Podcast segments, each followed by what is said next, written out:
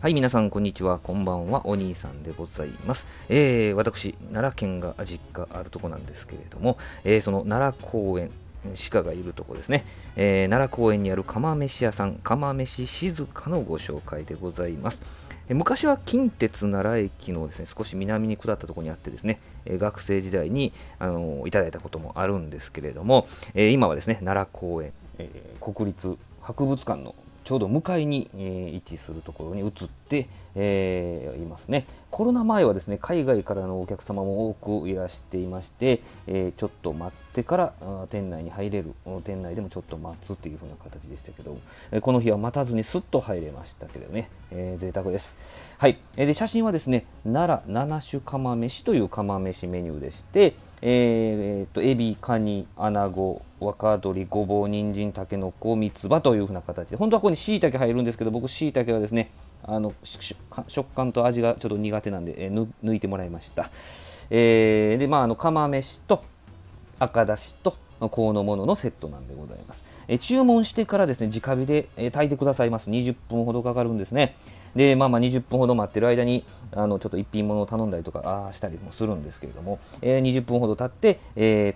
自分のね、前に届けていただくんですけれども、早速ね、蓋をパカッと開けて、こう香り立ち上るね、蒸気とともにこう香りを楽しみまして、茶碗にですね、こうしゃもじで、2杯ぐらいですか、よそって、でこの後ね、蓋を閉めるのがポイントなんです。これは店でも書いてありますけどね、後でお焦げがしっかり取れる、お焦げね、しっかり取れるわけでございます。で、早速いただくんですけど、口に入れるとね、だしを吸ったお米と具材の味わいがですね、はーっとこう味わえるわけです。ちょっとね、淡め、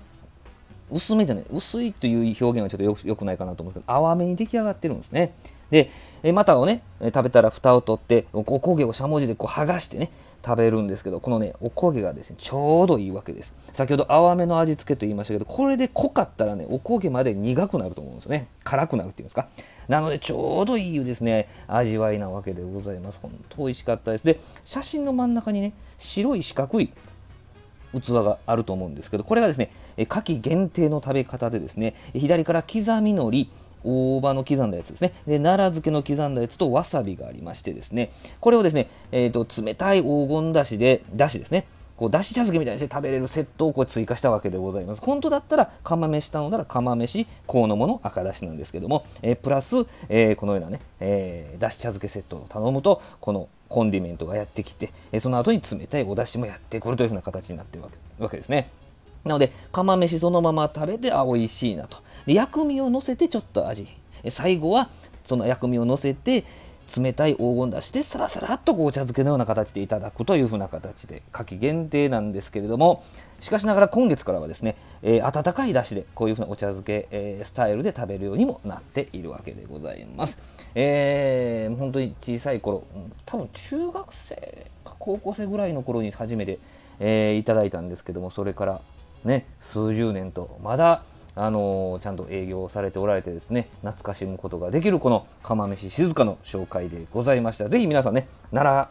良公園、行く東大寺とかね、春日大社とかね、近くにありますけれども、そのあたりをね、コロナが明けて観光するってなった場合は、ぜひ釜飯静香覚えておいていただいて、味わっていただきたいと思います。今日の配信収録はここまでとなります。ありがとうございました。